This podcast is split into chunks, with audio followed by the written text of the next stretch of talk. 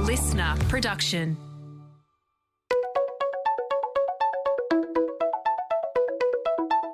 Hi, this is Paul McIntyre. Welcome to the MI3 audio edition. I've been a business journalist for 25 years covering the marketing, media, agency, and tech sectors. In this series, we talk to industry leaders about the global and local developments that you need to be across this week. Well, last month it emerged that Nestle's Australian head of media, data, and content was heading off to headquarters in Switzerland as the global media lead, reporting into a global marketing team, which seems to be getting a real makeover. Nestle's new global CMO, Aude Gandon, has been in the chair just 12 months and was lured from Google, where she was global managing director of brand. Prior to that, she spent long stints running the Nestle global account at Publicis and beyond. But there's change in the wind at Nestle, and given so much is happening in the media world, we thought it was a must to get the parting thoughts from Antonia Farquhar as she jets off to the Swiss Alps uh, to do some skiing and hiking, I assume. We'll find out. Might be some media in there too. Antonia has been across a broad scope of programs at Nestle, including some really interesting work creating demand for Nestle's direct to consumer solutions and the all important plans around data. She's also been running content, and we'll get to her thoughts on in housing and aligning with external production studios. Nestle has something like 37 of them globally. And hopefully, we'll get her thoughts on the future of creative agencies.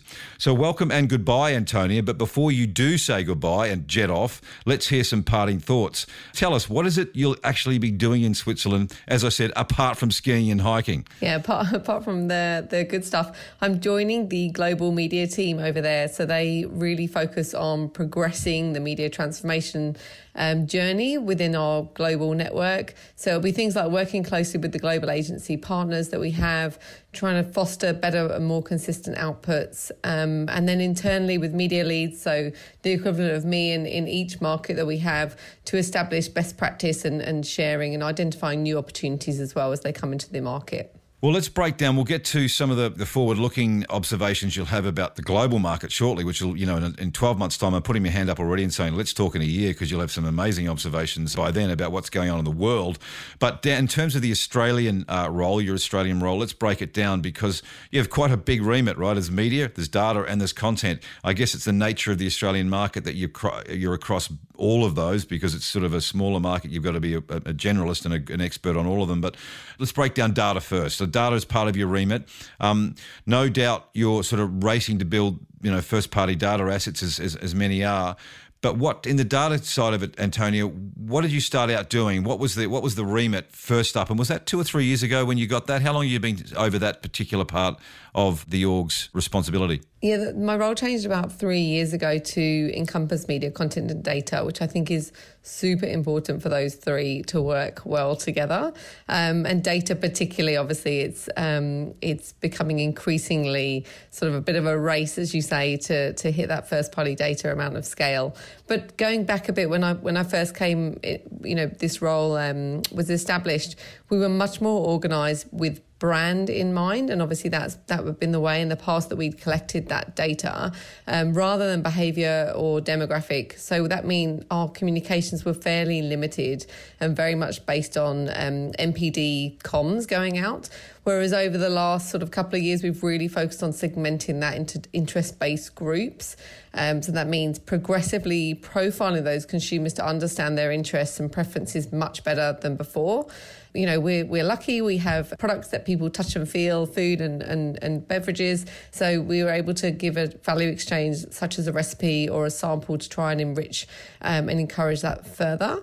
Um, what this, I guess, the other part that we that we have is really unique is leveraging the scale of our business. So we we touch people all the way through from you know when they have a baby or or adopt a, a kitten or a puppy all the way through to kind of that you know more more depressing but end of life stage where, where you might need a supplement in your in your diet. Well that's me approaching that one. Well let me get you some samples yes. uh, for something like uh, sustagen. Right. I think the power of our data is actually not segmenting it by brand but actually people shop across the range of our products. So how can we strengthen it by um, segmenting it in that way which gives us a much richer opportunity to communicate with consumers? It's fascinating. So you're saying, you know, whether it be a Kit Kat, Milo, or as you say, infant formula, and, and, and what goes on in terms of that early stage, you've got all of that prior to it was all around the brand in isolation. And now it's actually working out who actually might shop across all that portfolio in their life stage. Is that what you're sort of suggesting is going on now?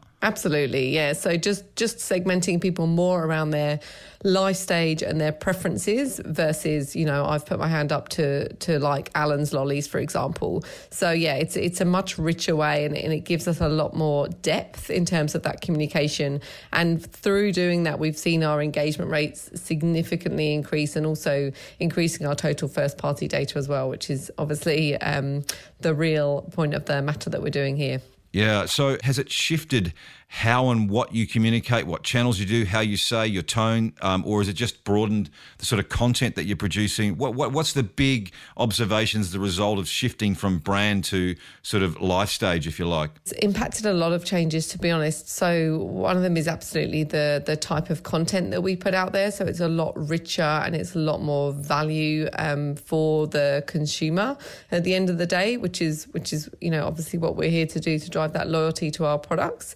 But the other one is really having the ability to use that first party data and push that into other um, platforms and publishers to actually reduce the reliance on that second and third party data that we are buying more of before.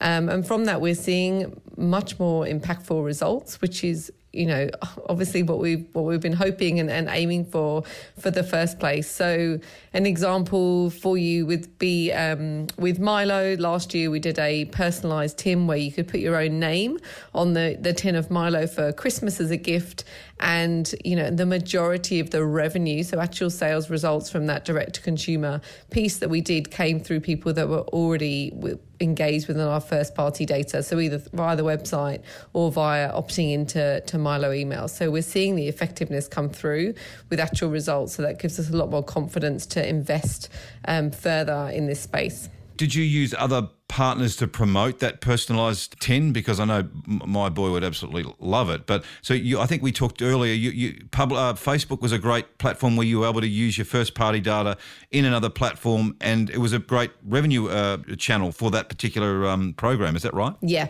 yeah, exactly. We invested, we pushed our first party data into the Facebook platform, and that's yeah, that that's how we were able to measure the amount of revenue and the amount of people clicking off to the to the Milo website and, and obviously sharing and and tagging and commenting their friends um, to kind of personalize their own tin. So that was a really successful program. And I know you're not going to tell me, but how many did you sell?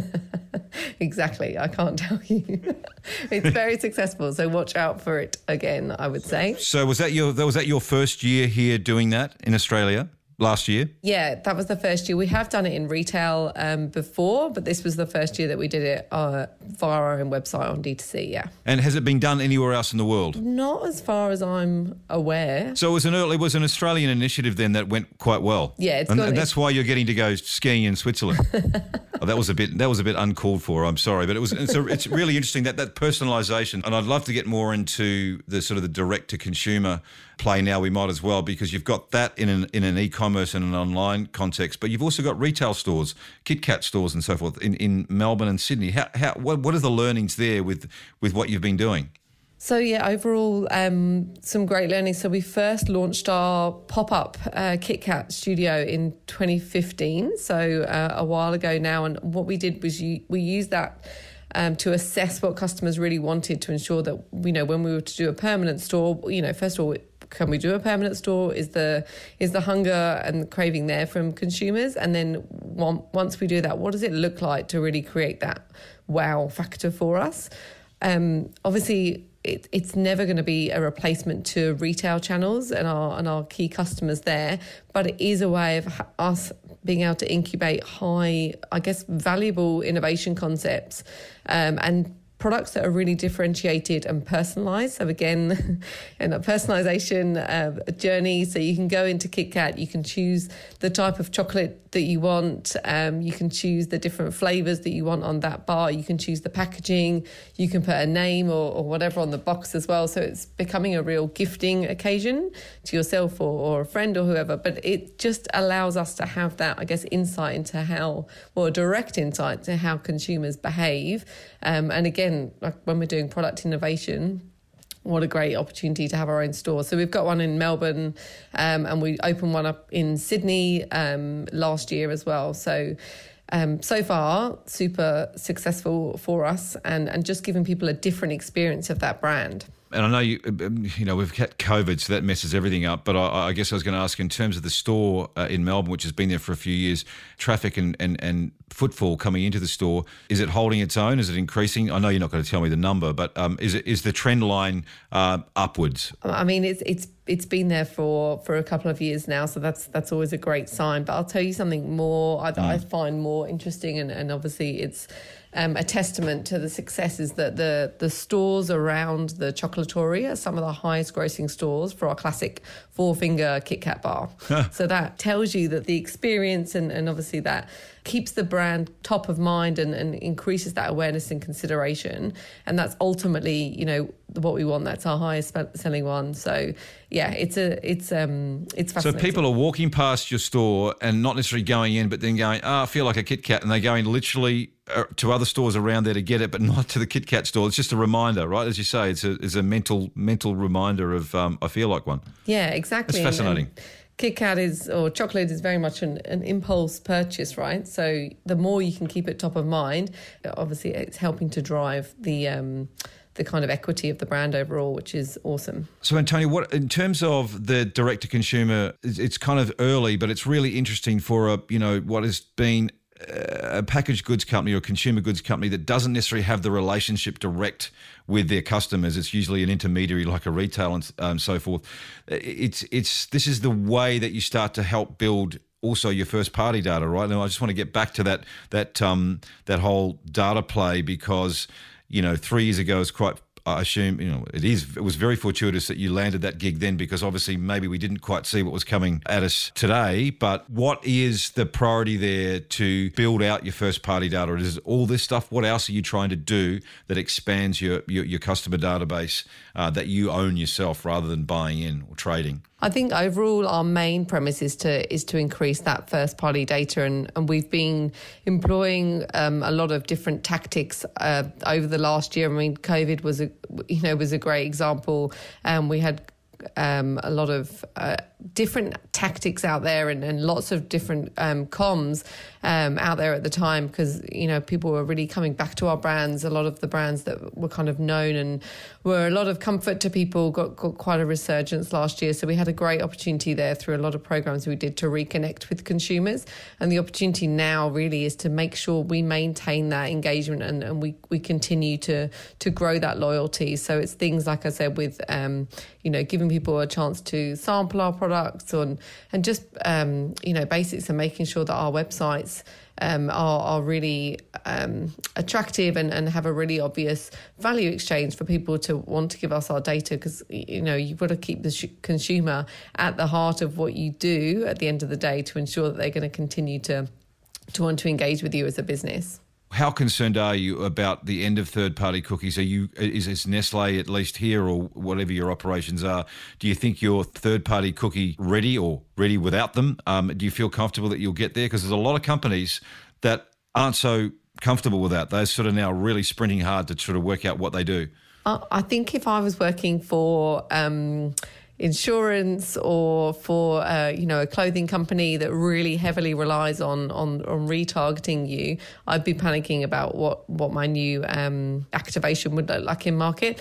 We're in a business of, of really building brands for the long term and just keeping top of mind. So just how can I remind you, um, you know, to to enjoy that brand and, and its attributes better. So for us, we're about effective reach and frequency and, and staying top of mind. I think I think the challenge though for the for us and, and obviously the industry as a whole is is how do you measure that across all of the different platforms? And at the moment there's not one system. It's very, very segmented across the, the ecosystem. There's many walled gardens. There's obviously different systems um, for measurement across different channels, you know, with TV, radio, cinema, out of home, etc.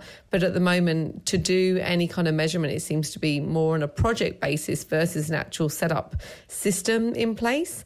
Um, and, I, and I was listening to your podcast the other day about Project Origin um, in the UK and oh, cross media measurement, yeah. Yes, absolutely. And I think that's the challenge, right? Because if that's going to be able to to understand and, and more allow advertisers and brand builders like us to more effectively reach people, reduce wastage, um, and you know increase the sophistication of the media buying. That's really what what we're going to need pretty quickly going into the future. The cross media measurement is, is the sort of missing part at the moment to, to pull it together. And even even though it is just starting with um, TV and video, I think that's the best place to start um, in terms of understanding that that screen buying and, and how it impacts it all what have you been doing in the meantime? Because it doesn't exist yet in terms of cross media. So the proxy for that, your best proxies, Antonia, uh, have been what? What have you been relying on to to give you some sort of steer? We do um, market mix modeling for our major key brands. Um, so that really helps us understand short and long term ROI. And it's, I believe it's super important to look at both. Um, obviously, we're, we're, building for the long term. We've been around for 150 years, so um, that's that's one part that we use to measure all of our different channels and, and all the different tactics within those channels as well. And that includes, you know, everything from sampling to to stories on Instagram to you know a 15 second on TV. Um, but the other part of that is obviously um, brand health um, measurements. So long term tracking of brand I love or brand I prefer to buy, etc. So just keeping the, those constant measurements in place, doing them on a regular basis versus a one off dip, just allows us to be as sophisticated as we can in terms of measuring the impact of the communications that we put out there. Um, you know, I, I really see media media metrics as um, very very soft. They're very indicative but but we'll always go back to actually what's driving business results. And that's that's where i think market mix modeling and brand health tracking are the, the key at the moment uh, as far as we are before we get on to sort of the, some of those other themes, uh, content and and media and platforms a little bit more, in terms of the costs where data is going, you've got a, a few concerns around the, the, cost of data, the future cost of data, and is it going to rise, and is it linked to you know consolidation um, in terms of the data players? So just talk us through there through that a bit. What do you want to see? In, what are your concerns there are that um, is what? I won't put words in your mouth. Um, I think I think the concerns are that um, with the loss of the cookie, the data richness will become more and more important to, to advertisers. And and we're definitely not alone in that sort of conundrum of, of how much to to play there. I think um, we do a real mix of sort of audience based targeting and, and affinity um, also with purchase data as well as demos. So we do a real mix. We don't rely heavily on one data um, set versus another and we measure all that as well so we understand what's driving again business results from that so that's that's super important. I think there'll be a tipping point. So I think if the data costs do continue to increase or, or increase significantly and, and the tech costs that are often associated with those, there'll be a point where the ROI just isn't there.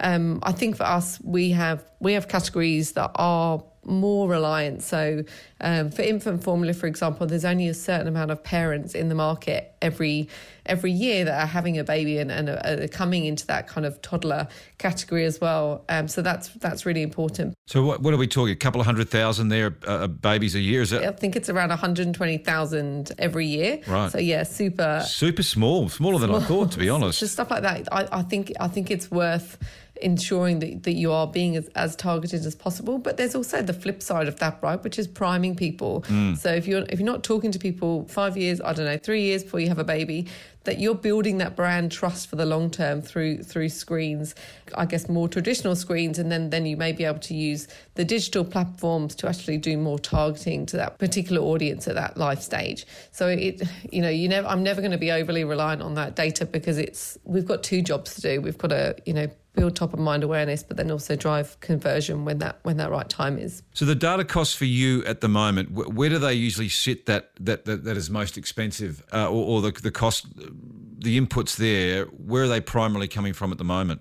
In terms of your costs, there's many different ways that it comes. Uh, there's obviously the the kind of basic CPM. Then there's there's the data overlay, like I said, with right consumer data, um, interest and purchase data. So as part of our sort of personalization at scale approach that we do at Nestle, that's about linking your content with the audience um, and, and using the data to obviously find that right audience. Um, and that's where we have seen if we invest, um, especially in things like live stages and affinity, it does pay back in terms of a brand uplift and awareness. So again, it's just it's just m- measuring it effectively, so you know you know how much is too much to pay, um, and also when does it pay back for your for your brand health results or not. And post cookie, post cookie, we may see some consolidation. And there, you know, you're, you're, a big fan of the tech platforms of the social media groups like Facebook, Snap, Google, and so forth. But at the same time, some concerns that if it consolidates too much, you in the end might have to pay more than what you want to do, and that's midterm on your mind. Yeah, absolutely. I mean, it's it's got to be on everyone's mind. I, I mean, the I, I I'm a big believer. I think the the platforms have a real key role to play. I, I think you need to make sure you have a media mix across um, all of them. You know, with the established ones like Google and Facebook, but where but the emerging ones also um, with Snap and, and TikTok, etc. So I think, uh, you know, I think the key is to to uh, you know I'm. I'm going to keep going back to business outcomes, but we have to also test and learn and, and just make sure that we are um, not always 100% relying on that data. We've got to try new platforms and, and, new ways in to make sure we're not overly reliant on the same platforms and um, media channels that we currently rely on. So yeah, there, there is a, I think there is a, a concern with the with the loss of the cookie that we may become more reliant on on one D, one DSP, for example, versus another. Because if you can control your reach and frequency more effectively through one um, versus having two um, plus other buys on top of that, that to me is a real watch out for over reliance on one particular um, platform.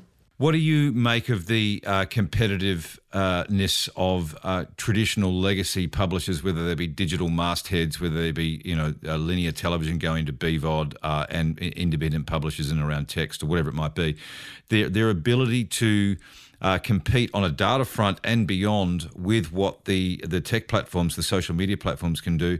Um, do you do you see them being able to uh, step up and hold their own, or are they going to lose ground? I think the awareness and the importance is is there. I think it's really come on quite a long way. Um, to be honest, in the last few years, so that's a great step forward. I I think what the um, what the publishers and offers is that real cultural currency, right? So you have to be and you want to be around what's happening. Um, so, you know, I think that's a huge opportunity for brands like ours to be a part of of what is happening. Get your brand talked about. Um, last year, for example, we did. Um, uh, you know, a partnership with Starbucks by Nespresso and The Bachelor, and that was to really get into a different audience for us, a slightly younger audience, and get people talking and seeing seeing the brand because it was a, a launch. Um, and I don't, you know, that sort of stuff is to me it's irreplaceable, um, and and you've got to keep that sort of real real top of mind integration with what's happening and what what's what's now um, versus always relying on I guess um, that that highly targeted piece as well. So it's a real I think it's a real balance. I, I don't I think yes yes there's a battle in terms of investment across those areas but I think what publishers can bring is that editorial mindset and that that cultural currency that you can't get from you know just investing in platforms platforms like YouTube um, and Facebook. So where, where, much of it is user generated content, right? Yeah, exactly, exactly. Now, some you, you, mentioned earlier as well that some might be surprised about this, but you actually sort of in terms of when I was trying to get a little bit more out of you and, and, and how the publishers are faring, you said, well, you gave an example of, of News Corp having really rich data layers, and some might be surprised by that coming from News Corp, but explain a little bit there. Yeah, I, I think they're a, a, real key player in this area. They have, you know, so many different. Um, websites in terms of different um, contextual um, and also different audience learning. So they they've really um, put quite. Um, I think they've they've put a really good data play together, and I think they're um, you know they're always someone that we would include if we were to do a um, a data partnership to understand how we could reach that particular audience, looking at the demand moments um, where you know what's the size of that audience? That it's always fairly sizable. You know you're going to be around you know editorial um, um you know content that it that is there sort of um you know, I guess it's, it's associating with the, with um, areas that we feel are uh, more premium, I guess, for those those sort of brands that we want to be around. So yeah, absolutely, I think they're a key player in, in terms of their reach and, and their sophistication and, and what they're doing in this space. Absolutely for us it makes so sense. how, how do you do that though antonia as, as as you want to aggregate lots of different data points at scale? Because a lot of things i hear is that you know even in the pub in the premium publishers environment there was an attempt at one stage for all the publishers to get together to build a central data um, sort of repository that would make it easier for easy for for big companies like yours to say okay here's a one-stop view of, and, and access point to all publisher data. There's still competitiveness within it. When you start doing this sort of stuff by publisher does it become more onerous and high touch and therefore more expensive to start to manage multiple relationships like this across publishing different publishers as opposed to a big Google or a big Facebook that have just a one stop and a huge amount of data. Is that does that become diffi- more difficult and expensive, if you like, to do that, even from Nestle's perspective? I, I think you're I think you're right. It's often a little bit harder. It takes a bit more time, um, and a, the scale, I guess, is is so easily there for those other major platforms. But I think again it's about the the quality of the content that you were around. And again, your another another podcast I was listening um, that you did recently around the quality of digital content being two times more impactful. You've got to take that into account. So you know you do you do get you get what you pay for if, you, if you're going to invest a little bit more to be around content that is higher quality and it pays back then absolutely like it's worth it's worth the um the investment in time and finding the, those right audiences on there and, and understanding what works for our brands as well now, I'm, I'm, conscious we're going to run out of time. There's one more area we just got to touch on quickly, which is uh, content, which is part of your remit here as well. You, you have in-house some of your content capabilities. You've got a you've got creative agencies you deal with, and you have a sort of an, a, a, production house or a production partner as well. In, in a nutshell, tell us what Nestle's position is on doing content in house, what you've done, partnerships, creative agencies, the universal theory and everything. Thanks, Antonia. no problem. In a nutshell, uh, easy, easy. Uh, well, I, I think we realised during you know COVID last year when when kind of major production had to had to shut down and we had to adapt really quickly. We needed to be out there, um, you know, letting people know that our brands were still in stock, etc. Um, so we found ways of doing this through lots of different methods actually, which was super interesting, and we saw really good response from our from our brands. So we didn't. I didn't want that to be lost. Uh, you know, when this this year, luckily in Australia, um, we you know we're we're in a, a, fortunate situation when we can all see each other and, and shoots have gone back. But um, I wanted to make sure that we didn't lose that essence of of having that more editorial mindset and doing um, work that was not 100% polished. So what we did is we, we've established a local um, content studio.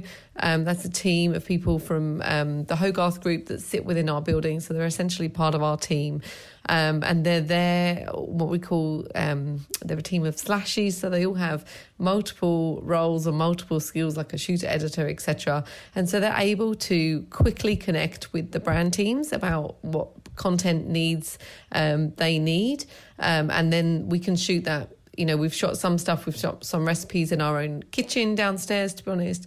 And we needed something quickly turned around for Maggi to do with Lunar New Year, and that was done within sort of 48 hours. Sometimes it's a quick um, VO adapts from some global work that we've got, and a lot of the social assets. Um, production. So it's for us, it's a it's a test and learn. We're in a we're in a pilot phase this year, um, but but so far the team are extremely busy. Um, so it's a great sign that that the model is starting to work. But it, it's more of that sort of lower, um, faster faster work, and like I said, not not completely polished so more shorter term thinking. So that's the in housing bit. Was sort of like a hybrid in housing because it's still got what Hogarth in there somewhere. They're sort of managing the team. If uh, uh, is that what how it works? Yeah, so that so they sit within within our team in the Nestle building, sort of five days a week. So they're within our team, and, and they are um, retained by us, and, and the businesses interact with them. And how have you judged, or what are the KPIs for success on that in year? Because it's year one you're talking about now, right? Yeah. So what did you want to see? Have you have you have you met expectations, exceeded, or a bit more work to do? You know, we're, we're four months in. Oh, it is young. It's really young then, right? Yeah. Okay. Really young here, and we wanted to we wanted to make sure it was tailored for our local needs, and, and that's why we we sort of did a very very quick um, pop up one during COVID last year because there was so much quick work that needed to be tailored. So, I mean, for us, it's about speed and efficiency and, and having that editorial mindset. So, how can we quickly respond to what's happening again culturally to get our brands um, talked about and, and, remaining relevant to what's happening? So, that's that, you know, fast and furious sort of end of it. What happens between that and the big polished TVC? But between there, there's a whole bunch of other content requirements and needs. What's taking shape there? Is that changing up as well? Not so much. I think um, with the major creative agencies, they obviously still have a hugely important role for our brands. They are the brand guardians. You know, they're, they're globally aligned agencies, and, and they do that really high um, strategic thinking for the long term of our brands. Um, and then Content Studio, like I said, is very much for that sort of short term, quick, fast paced turnaround. Um, so that's that's how the responsibility is divided. But yeah, absolutely, the the future of creative agencies and our brands is is super important. So it's just it's just Content Studio is fulfilling a slightly different need um, because there's obviously a lot more platforms and um, time spent. So the, so the content need um, and the amount of assets is has increased significantly over the last couple of years, and it's really keeping up with the pace of that change. So, final question. I'm going to let you go overseas. It's very kind of us here. In your global role, Antonia, what are what was the primary remit? What's the what will be the focus in the first 12 months? Because you're a global media lead, right, for for Nestle. Yeah, yep. So I'm going into um, a global global role over there, um, which will be I think very different but very interesting. One part I'm super excited about is just working with lots of different markets. I'm originally from Europe, so sort of connecting back into to some of that again will be really great. I think um, you know key challenges. Obviously, the the COVID situation is quite diff- different over there than here at the moment. Luckily for us and, and for me, not much longer.